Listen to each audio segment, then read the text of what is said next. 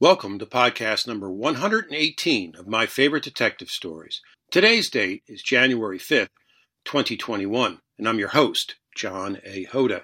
My guest today is Andy Maslen. Andy was born in Nottingham, England, and after leaving university with a degree in psychology, he worked in business for 30 years as a copywriter. In his spare time, he plays blues guitar. He lives in Wiltshire. He is the author of the Detective Ford series. It is my pleasure to bring Andy Maslen on the show today.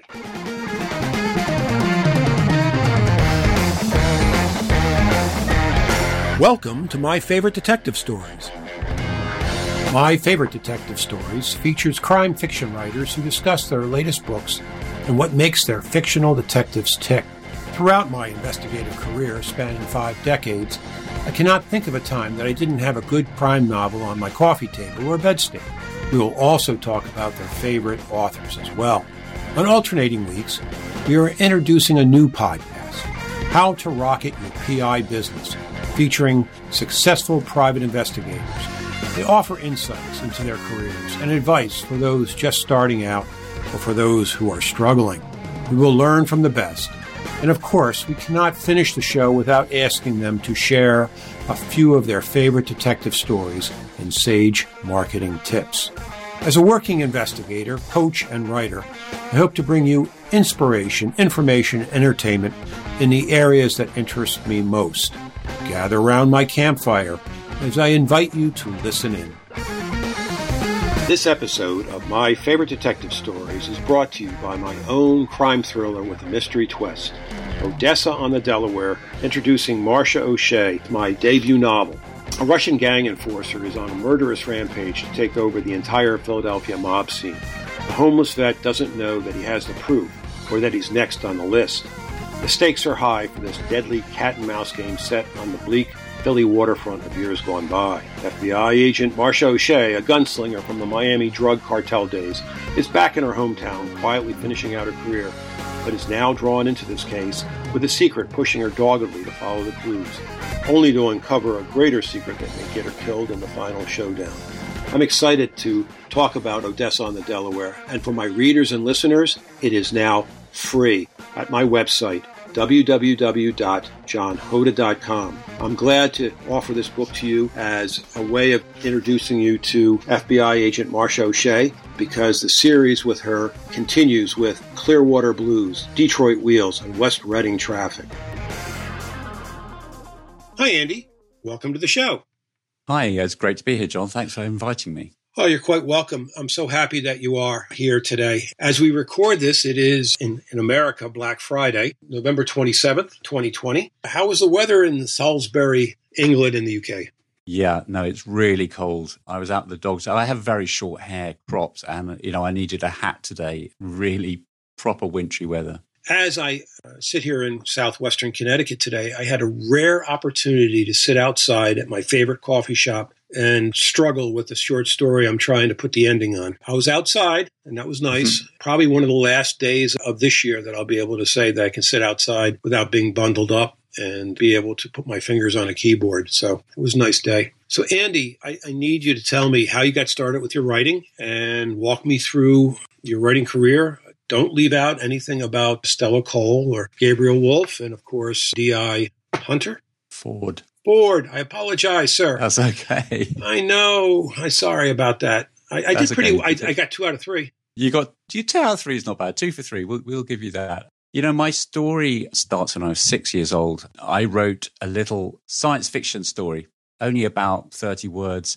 Really, uh, what I did was I dictated it to my uncle John. On my dad's side of the family, you know, there's a lot of writers, a lot of creative folk, musicians. And it was about this alien on this planet and the line I remember was that the clouds go kapow. Mm-hmm. And when I'd finished it, you know, we decorated it with some sticky paper. And he said, I'll give it back to you when you're 15. And that was, you know, I'm six at the time. This is an unimaginable time into the future. And every time I saw him after that, I said, Can I have the story? He said, well, Yeah, when you're 15. So he kept his word. And, you know, nine years later, he gave it back to me. And I still have this very fragile yellow piece of paper. Oh, nice. With a story. And, you know, I've been sort of kind of writing ever since, always written a lot of poetry and short fiction, like you were saying, short stories. I did some journalism at university. That was what I wanted to be incidentally, when I graduated, I wanted to be a journalist and I sent off hundreds of letters to local papers, didn't get anywhere and got into marketing instead. And it was always the copywriting side of that mm. trade that interested me. So for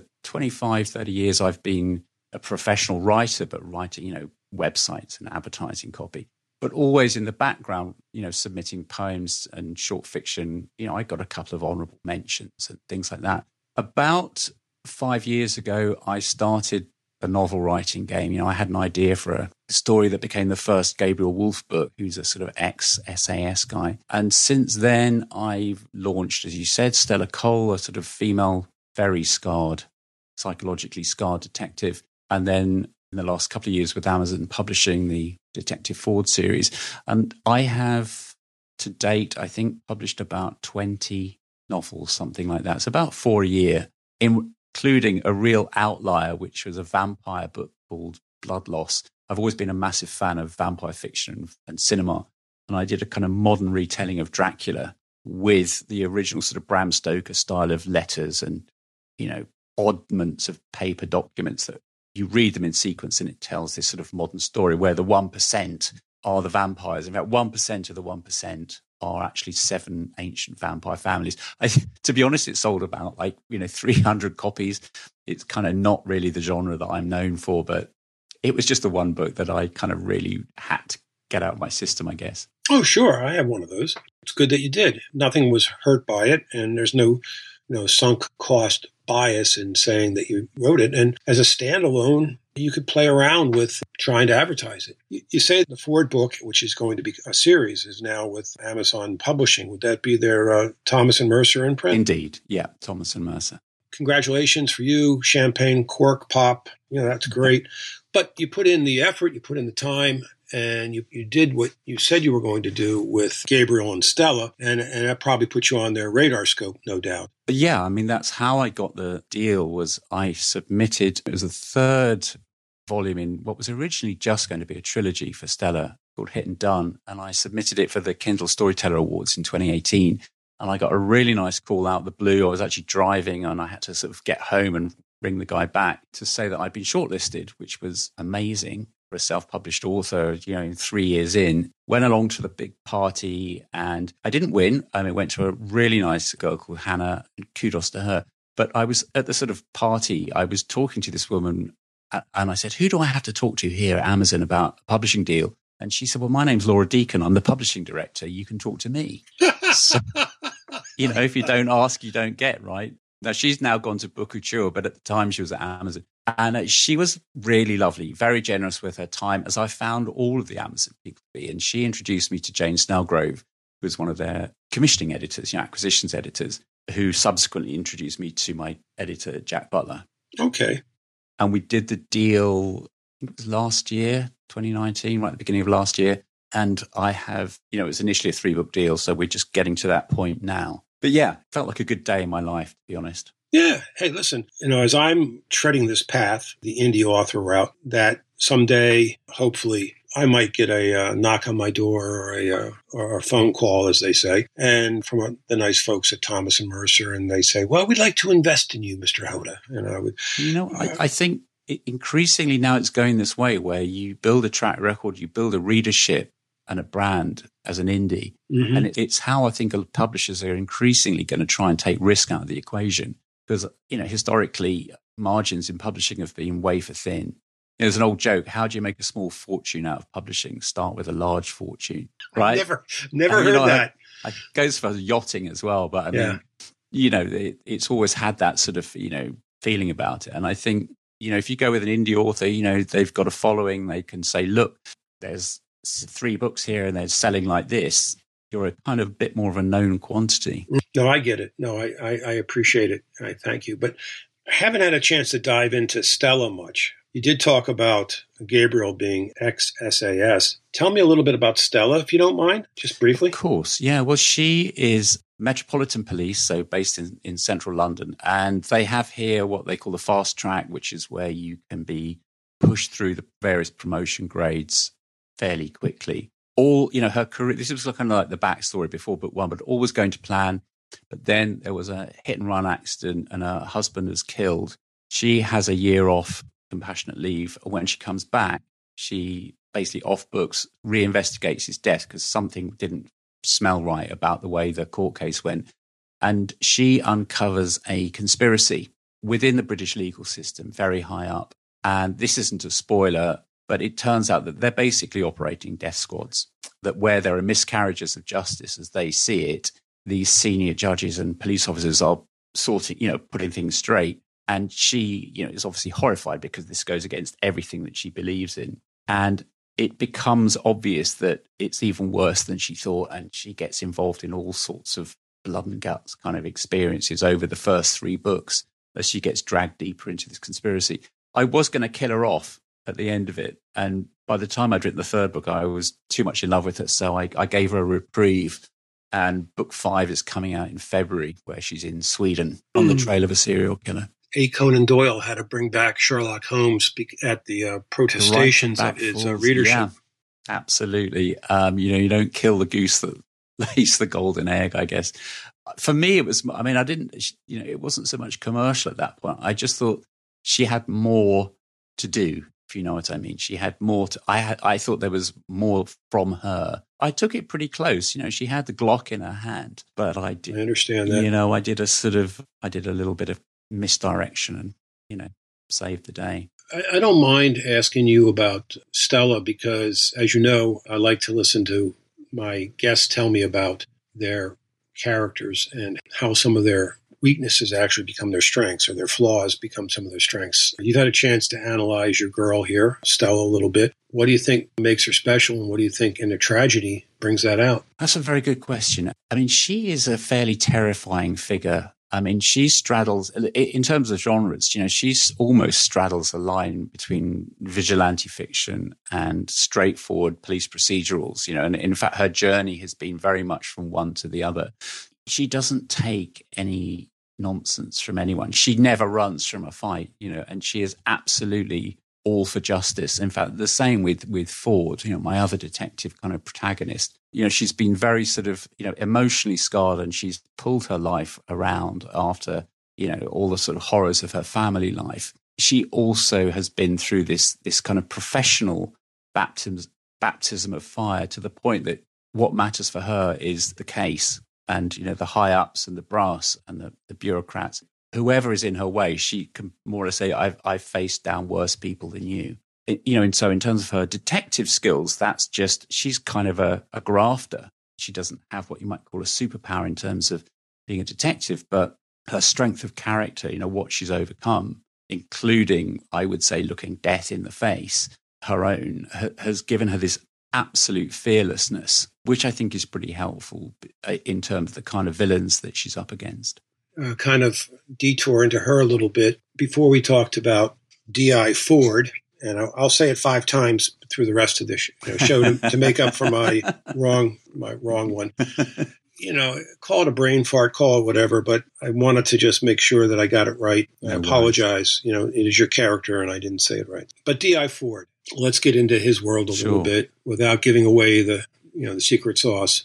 But tell me a little bit about his story and about what the stories are going to look like. Well, you know, we've, we've, sort of talked you and I about you know the idea whether whether cops have superpowers, and I sometimes feel there's this sort of choice you make as an author between whether you have a kind of superhero or an everyman kind of a cop. Again, as a cop, he's not fast track. You know, he's someone who's made his way up on the street from the lowest level, doing ordinary crimes, and he's now a detective inspector. So, which is pretty high up in, in the sort of British legal system a month before the first book starts. But what has utterly um, scarred him and is that uh, six years before the action of Shallow Ground takes place, his wife died in a climbing accident. They were climbing together, and the real engine of his character is that he caused the accident.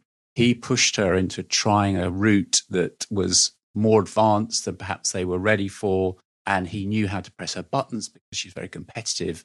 So he's like, "Well, you're not chicken, are you?" And so she she agrees to do the route. Again, no spoiler because it happens on the first page of the first book. She drowns. It's a sea stack, so it's one of these big columns of rock, you know, not too far off the shore, separated by the tide coming in, and she dies. And he manages to get out to call the coast guard, and you know they say your wife's drowned, and he goes into this kind of fugue state for a few seconds. He just, his brain checks out and he's been living with this guilt ever since. Not only that, but he has a, at the time he had a young son, Sam, who was eight years old.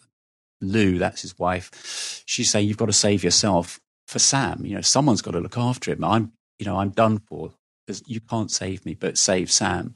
So he's never told Sam the full story. So he's been lying to his son about what happened. So he's absolutely tortured by two kinds of guilt the, the guilt that he killed his own wife and the guilt that he hasn't been honest with his son, who is now 15 and going through adolescence. So they're striking sparks off each other. You know, they're butting heads, clashing antlers.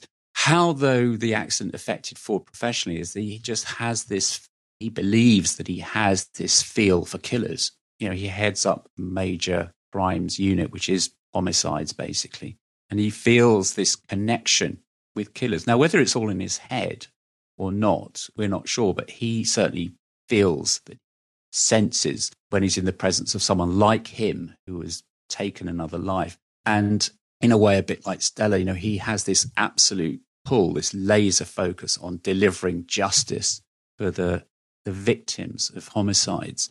Because I think he's kind of flagellating himself for not having been able to save his own wife, that he is driven. You know, it's almost like he's on this treadmill. If he could just solve one more murder, he can just chip away a little bit at the guilt he feels.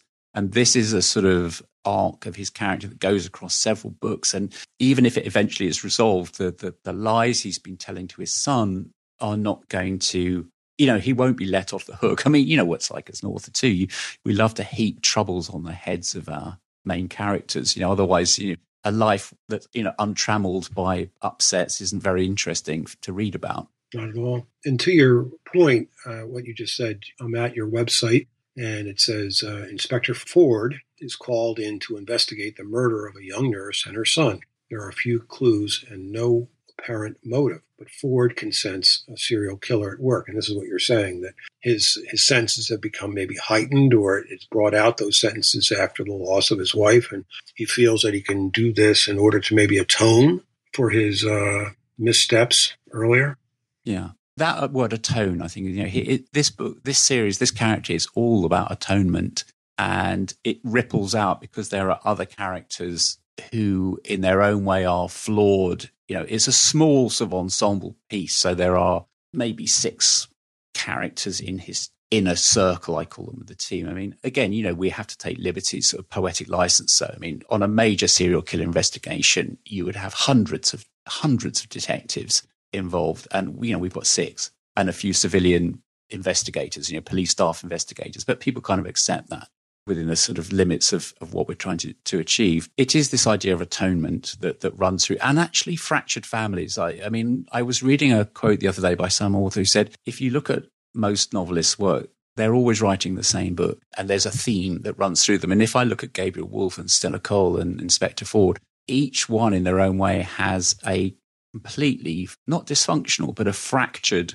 family, or they come from a fractured family, or it's always about that. And with Ford in particular, the storylines tend to be about families keeping secrets. Even the first one, which was the most kind of bloody and, if you like, you know, out of character sort of idea of the serial killer, really they are about secrets that get out of hand.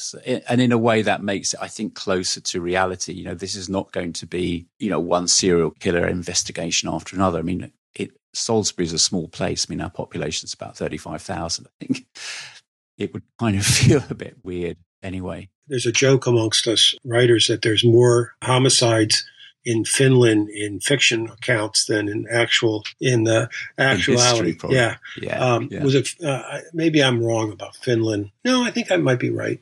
Either that or Sweden. I apologize. Oh, Sweden is. I mean, if you went to Sweden as it's portrayed in novels, I mean, the, you couldn't move without tripping over a dead body. I think. Then it then it was Sweden. Was it Stieg Larsson was it? Yeah. Uh, is it was that based in Sweden? Yes. Okay, then it's Sweden. Got, oh, yeah, and you've got Henning Mankell, and you know, right. there's also I, I love kind of Scandi noir as they call it over here in Swedish. You know, Nor- Nordic fiction is just. I like the mood of it. It doesn't help for sleeping at night. no, no, true. No, not at all. Uh, so, how many books are out there already in uh, the DI? For Ford? well, Shallow Ground has just come out um, a couple of weeks ago, um, doing really well. So that's encouraging. The second book is called Land Rites, and that comes out next April. And Congratulations. I, thank you. Just finished the third book, which has the working title of Plain Dead, and that will come out next autumn. By which time I hope we've signed another deal for another three books, but you know that will depend on the sales. Mm-hmm. What I'm doing with it, certainly initially, is that you know Salisbury is kind of interesting place. You know, p- most people would know it if they know it at all because in itself it has the cathedral, and you know we had the Novichok uh, thing a couple of years ago. The sort of Russian agents who nerve gassed this former military intelligence officer called Sergei Skripal, and they made up this ludicrous idea in a press conference that they'd come to visit the cathedral. But we also have Stonehenge up the road, this massive Stone Age monument, and and I'm setting each book in a different aspect of the city. So the first one was about the hospital. We had this big general hospital. The second one was about the sort of aristocratic landowners and poachers and, you know, people on the land who shouldn't be. And the third one is about the army, which is, you know, Salisbury is a kind of military town. We have headquarters of the UK army just up the road. And there's this amazing village called Imber, which was taken over by the Ministry of Defense, I think in 1943 and they cleared out all the residents and they took it over for preparation for war. You know, exercises, US troops were there. And after the war, they never gave it back. And it's still used now for urban warfare training. And you can go up there, as I have done, and you can go round it. And even when it's closed because they're doing live firing exercise, you look down into this village with these weird houses. They've got no glass in the windows. You know, there's nothing in them. They're just shells, just these empty sort of black windows. And I just, the idea came to me of this dead soldier in the middle of a village.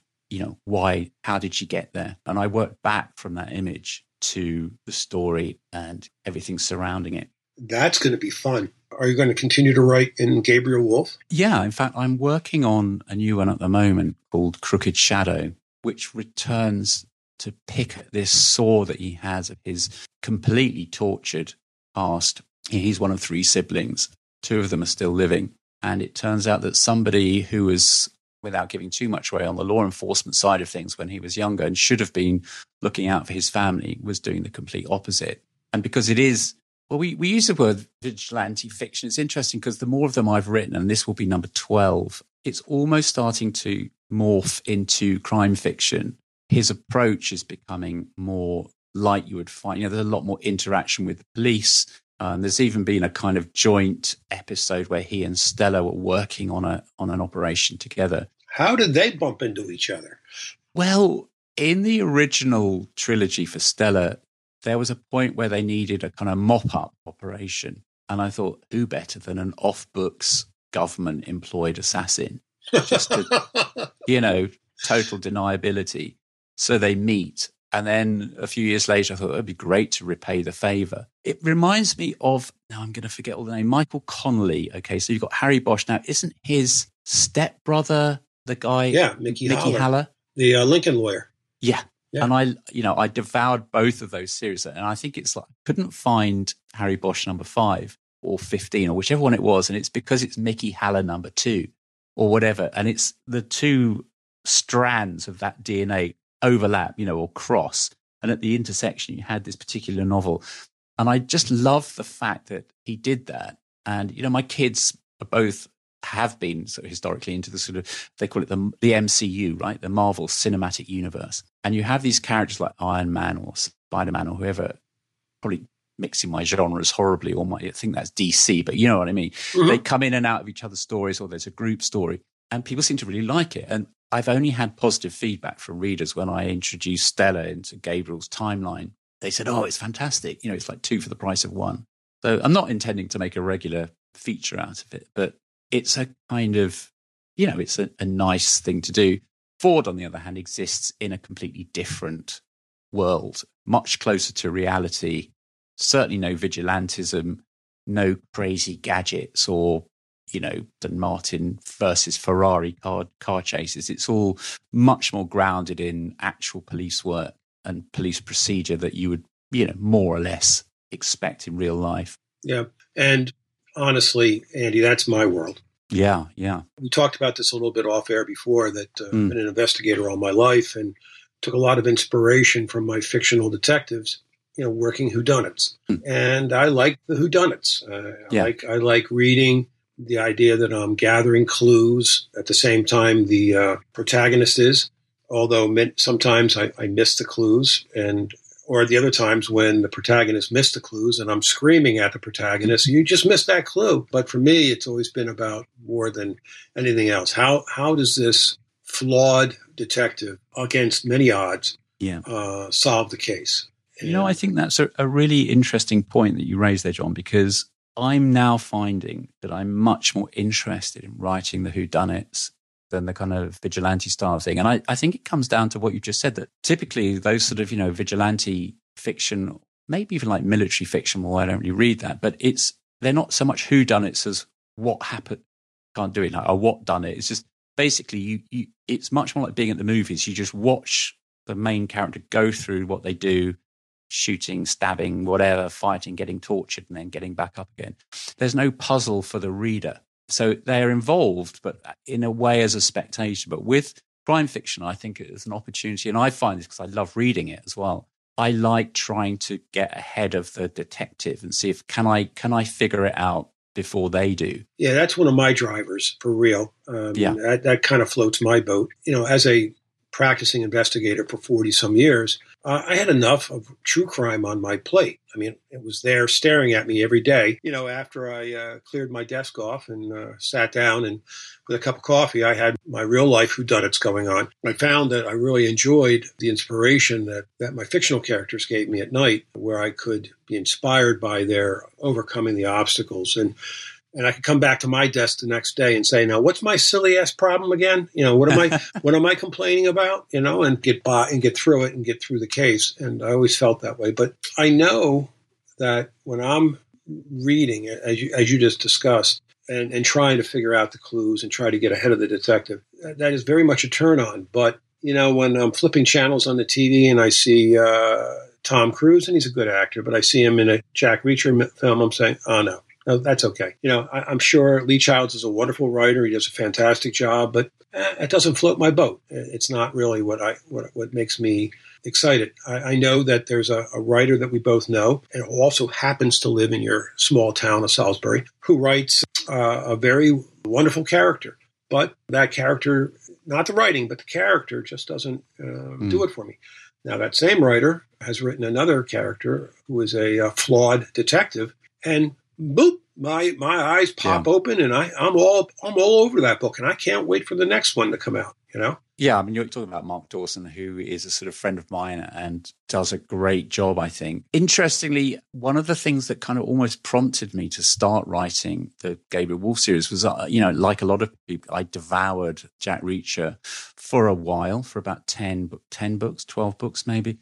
And I kind of had this realization as I started another one. That this guy's basically a Terminator. Bullets literally bounce off his chest. There is a famous scene where anyone who's ever handled a firearm or done any research would know it's impossible. He gets shot, I think, by a nine. His pectoral muscle is so thick that it basically stops the bullet. And you just, at that point, you just realize this guy is never, he's completely unstoppable.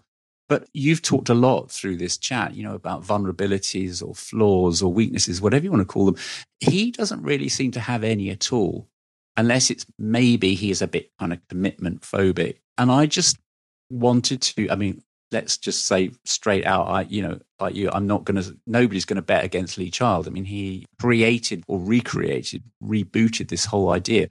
But I wanted to try and f- come up with a different twist. And I thought, well, what about somebody who is yes, an assassin, special forces, but in fact, Gabriel has PTSD. His family life is a train wreck. He's carrying so much baggage that it's actually impeding his ability at times to do what he should be doing, but he still has to do it. So I guess even then I was starting to think, how do we take somebody who on paper has all these kind of, I call them top skills, you know, and yet, and yet, and yet he's waking up drenched in sweat at three in the morning, having flashbacks or nightmares or hallucinating when he should be on maneuvers or whatever. You know, and I think that's what people are looking for, or some people anyway.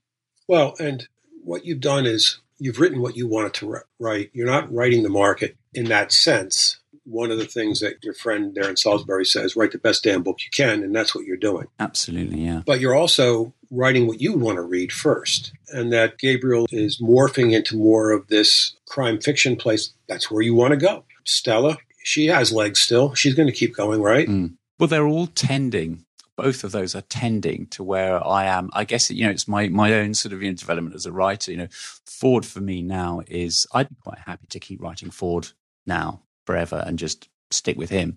They are tending to that place where they are crime investigators. I mean, Stella obviously that's her, supposed to be her job. You know, I mean, the interesting thing which we've not touched on particularly, but except through tangentially talking about Jack Reacher, is how characters age in fiction and you know, certain authors took conscious decisions to have their characters age in real time. So I'm thinking of Rebus, you know, Ian Rankin's detective in Scotland, or Kurt Wallander, who is, you know, Henning Mankell's creation. They aged in real time, which is fine. If you're if you're an investigator, you can be a 60 year old investigator. That's fine if you've still got the appetite for it. Being a 60 year old guns blazing off books assassin come badass, which is uh, apparently I read the other day, and Reacher is technically 60 now you know, it starts to stretch the reader's credulity a bit. And I've just been thinking that with Gabriel this week. You know, he is 40, technically, in other words, you know, his birth date as laid down is 1980. So this year he's 40. And I'm trying to help him live in a very super slowed down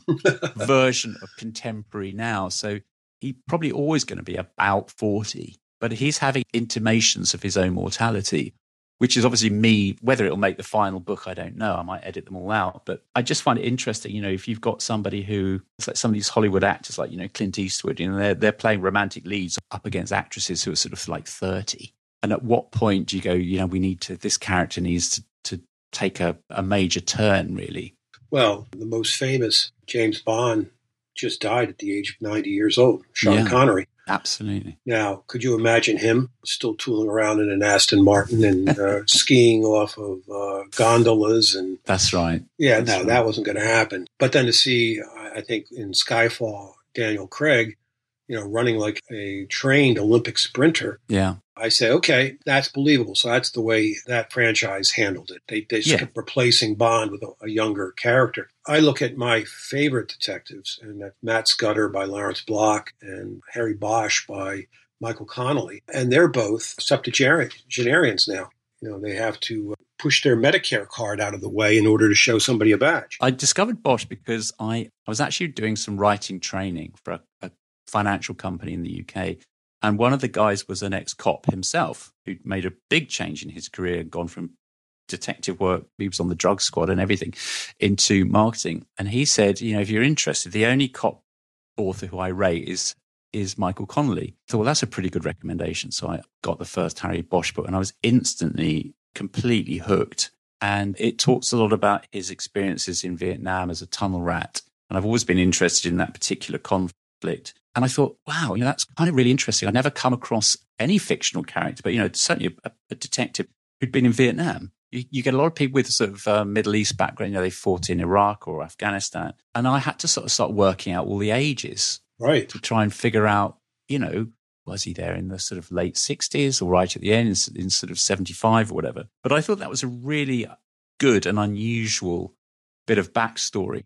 Absolutely. Plus, and I'm not sure, I've read almost all of Michael Connelly. Um, and he also has a, a, problem too, Harry Bosch, in that his mother was a woman of some questionable morals, and she died in what is, appears to be a unsolved death. And I don't know that Michael Connelly will ever ever play that card as long as you know Harry's alive. I don't know, but he also did something interesting with introducing a younger character by the name of Renee Ballard, and uh, she was you know in her own standalone. Mm. And then she then teamed up with Harry, at least for one book, and maybe possibly two, I'm not sure. But I guess that's how he solved the Harry problem by introducing a, a much younger detective, you know, who has her baggage as well. Yeah, I think a, a lovely idea. And you know, sometimes you get the feeling that a character is bigger than the role you've assigned them. I, I feel that with Hannah, Hannah Fellows, the sort of deputy CSI, that almost, you know, deputy chief, I should say,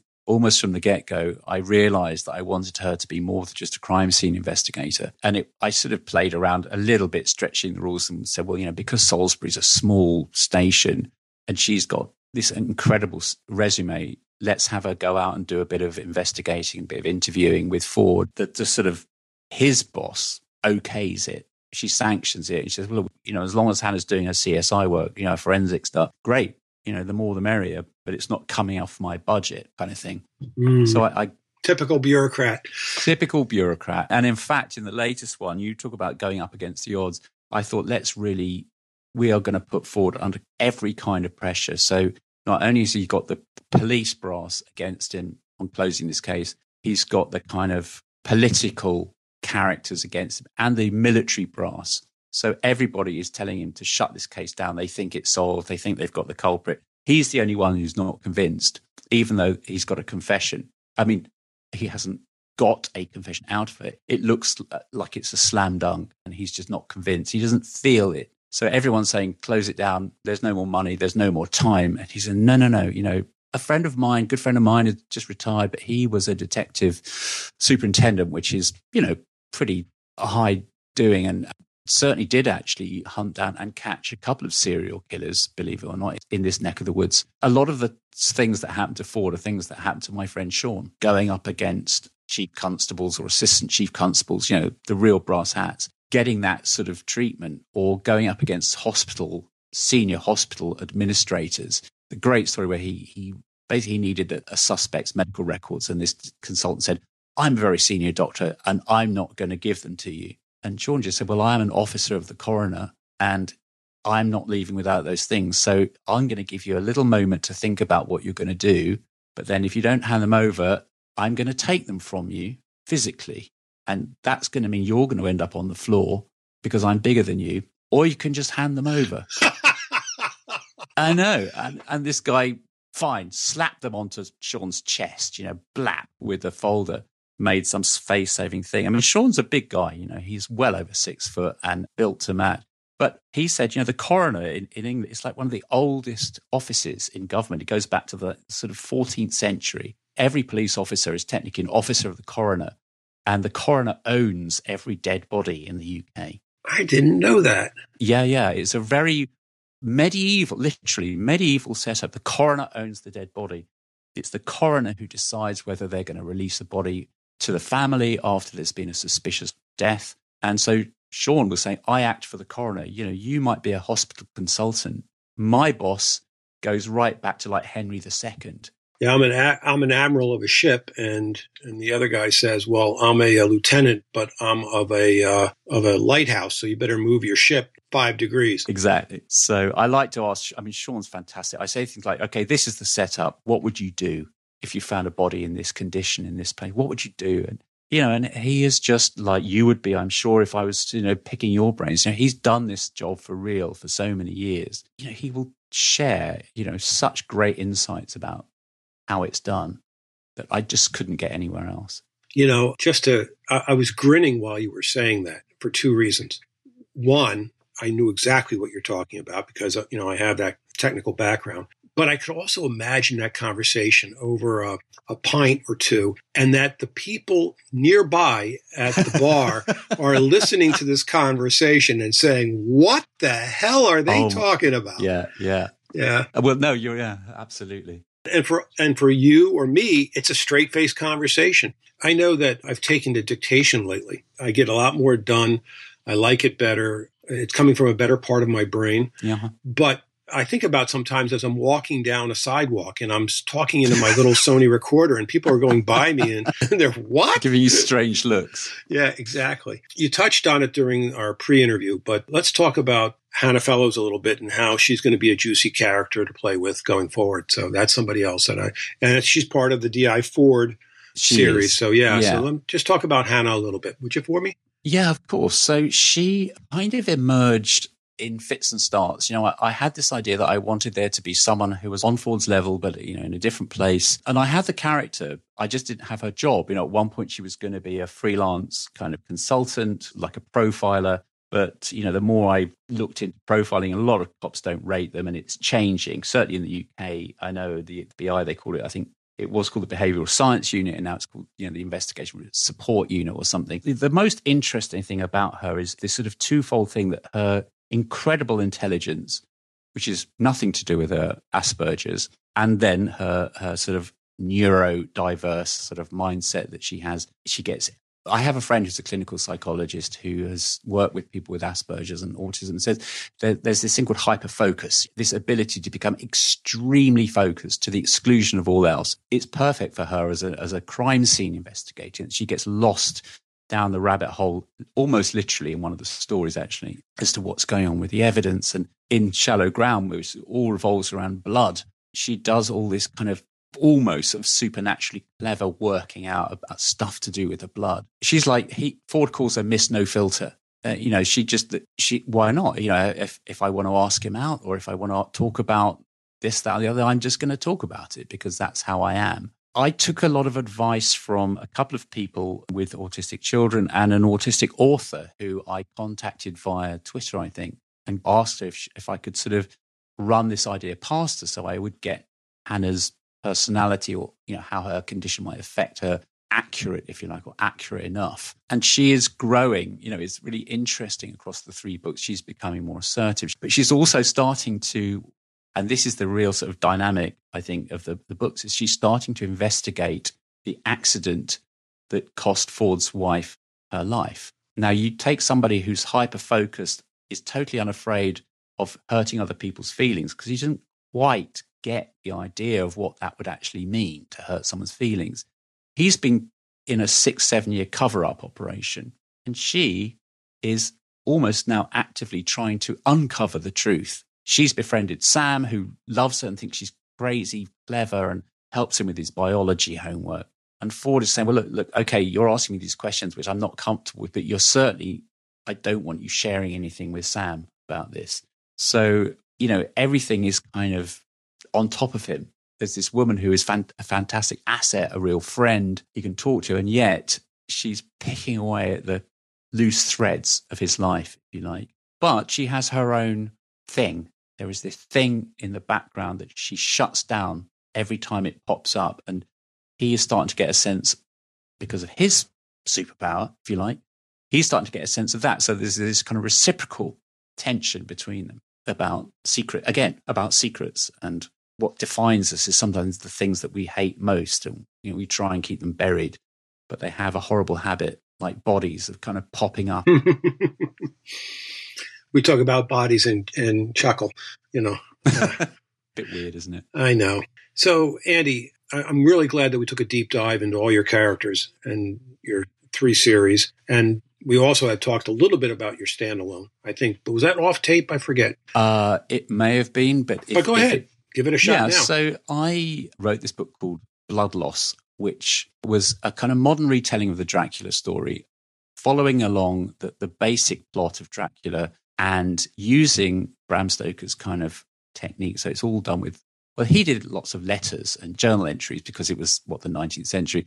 I use things like blog posts and emails and texts and online newspaper reports, but it's all chronological and it just tells the story of how basically the 1%, as they're called. So the, the rich billionaire families of the world are all vampire families, and there's seven of them. And they have become the inner 1% of the one percenters. And they've amassed great wealth, and now they are sort of putting it, but also doing what vampires do. And they get exposed, and then a woman who starts off as a lawyer ends up turning into a vampire hunter as her boyfriend has actually found a way. He's got the secret that the vampires have been looking for, which is how to survive in daylight. And, you know, he's been working on a thing to do with skin cancer. So the vampires want him. That's a nice premise. That's a great hook. It kind of works. Yeah. But I, as I said to you off tape, you know, it's it's so far out of what I do that it was just a a project of love, shall we call it? And you know, it's always gratifying when someone buys a copy, but it just it just sits there, and I'm kind of really proud of it and I'm pleased I did it. You know, and, and there are books that I've written that are on my shelf that on a dreary February night, I'll pull off the shelf. I'll just pick a random spot and I'll read something and it gives me goosebumps. And I say, boy, am I glad I wrote that. Now, yeah, yeah, did it not? have to be uh, a New York Times bestseller or, you know, number one Amazon hit? No, it had to be something that I wrote that I enjoy. And on a, on a dreary February night, I can sit down there, pull it off the shelf, go anywhere in it and say, Oh, I really like that. So, you know, that you have that book. Uh, and that's not to say that you can't still do something with it, you know, uh, in terms of marketing it as a standalone. Yeah, absolutely. You know, you know, it's not to say that you can't, but that you still like it and it was something that you wrote and it came out of your head and it's out there for the world, that's fantastic. And I think that's a great, that's great. I mean, you know, I write crime fiction thrillers with my Marcia O'Shea series, but my very first book was fantasy baseball. Mm. And it was about a uh, middle aged man who uh, perfected a magical pitch throwing batting practice to little leaguers. Mm. Now, what do the two have in common? You know, but it was in my head and had to come out. And yeah. that, that book still gives me goosebumps when I read it. But as I promised you, Andy, it's not about me. It's, it's, it's, about you. How can people reach you and how can they find out more about all of your series and your standalone? Well, I've got two sites, if I can be green, and offer two routes in. One is my own website, which is just andymaslen.com. But I'm also a founding author of a new book lovers community site called Binge Books, which just launched in the US last week. And you can order books there your books may I- indeed be on there as well, John. And you can choose your own retailer. You know, you can sort of make reading lists, you can leave reviews, you can share ideas, you can binge through different series, but you choose how you want to buy it. So it's, it sort of points you in the direction. So andymaslen.com or bingebooks.com would be how people can find me. Send me that link. I will. I will. Okay. I really like that idea. I like that idea a lot because I'd like to read an author, say just for instance, I pick up an author mid series, and if I find that I'm attracted to that character, a flawed detective usually, I'll stop. I'll absolutely stop, yeah, yeah. and then I'll go back and mm. go to the first book and start yeah. reading in sequence until I get to that point because there's there's a reason for the series. There's a reason for a character arc. There's a reason for you know the growth of the writer as a writer as well. Mm-hmm. And I, I just enjoy doing that. I've taken to uh, a couple writers that way and I really enjoy it. So, you know, this idea of bingebooks.com. Yeah. What a wonderful idea. Yeah. Send me that link and I'll, I'll also make sure to include that on my show notes. Andy Maslen, M-A-S-L-E-N dot com and bingebooks.com. Yeah. And, uh, I will say it for the fifth or sixth time. I really enjoy the idea of re- getting started on the DI Ford. There you go. We're three for three. there, I, I had to. You know that. Yeah, yeah. So anyway, is there anything that I failed to ask you that you think I should? Wow, that's a good question. Only I, I guess I just have this love of Scandinavian fiction. I like you were just saying. I picked up a Kurt Wallander novel by Henning Mankell in the middle of the series. Thought, wow, this is fantastic. Went back to the beginning, read them all in sequence, and just recently I discovered the Martin Beck series. Have you come across? No. I think you would love it. Martin Beck uh, was uh, written in the 60s, would you believe? So it was almost the very first of these kind of modern style police procedurals where it wasn't some aristocratic detective who just sort of solved everything out of his brain. Very much about the interplay between politics and crime and society, written by two journalists, actually, husband and wife team. I try and pronounce their names Per Wahlöö and Maj Sjöwall it looks like Per Wahlöö and Maj Chawal. But anyway, Martin Beck is the name that's easiest to Google. Again, 10 books and you're done. None of this sort of 25 and counting. Absolutely brilliant, brilliant books. Again, he ages in real time. So we see him at the beginning of the 60s as a sort of rookie detective and he ends up in charge about 10 years later. And it just absolutely blew me away. You know, some of it's a little bit dated, but uh, you can see lots of the modern Scandinavian drama, even on TV, like The Bridge, which I know has been remade in the US. You know, they all have Martin Beck in their DNA. Martin Beck. That's uh, a new one for me. And I say that, that's a new one for me. And that's why I always ask about this, because if I didn't ask, I wouldn't know. Absolutely. So, but Andy, I thank you so much for coming on the show today. It was really a pleasure having you on. And I thank you very much. Thank you. It's been really great to chat.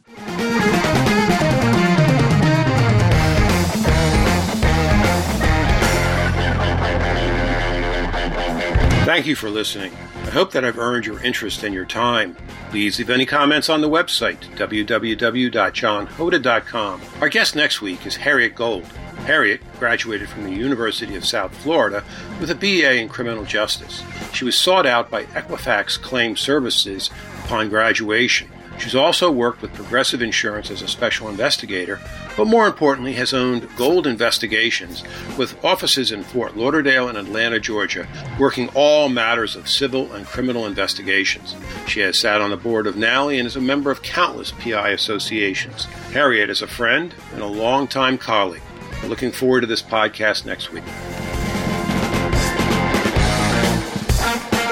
Thank you, everyone, for listening. If you enjoyed this podcast and would like to hear other great detective stories, please go to the website and click on our podcast page. There you'll find the backlist. Now you're probably asking, John, what about your own stories? Do you have any? Sure enough, I do. And they are available to you free as a download right to your inbox. I have eight short stories and eight vignettes in a book titled Mugshots, my favorite detective stories.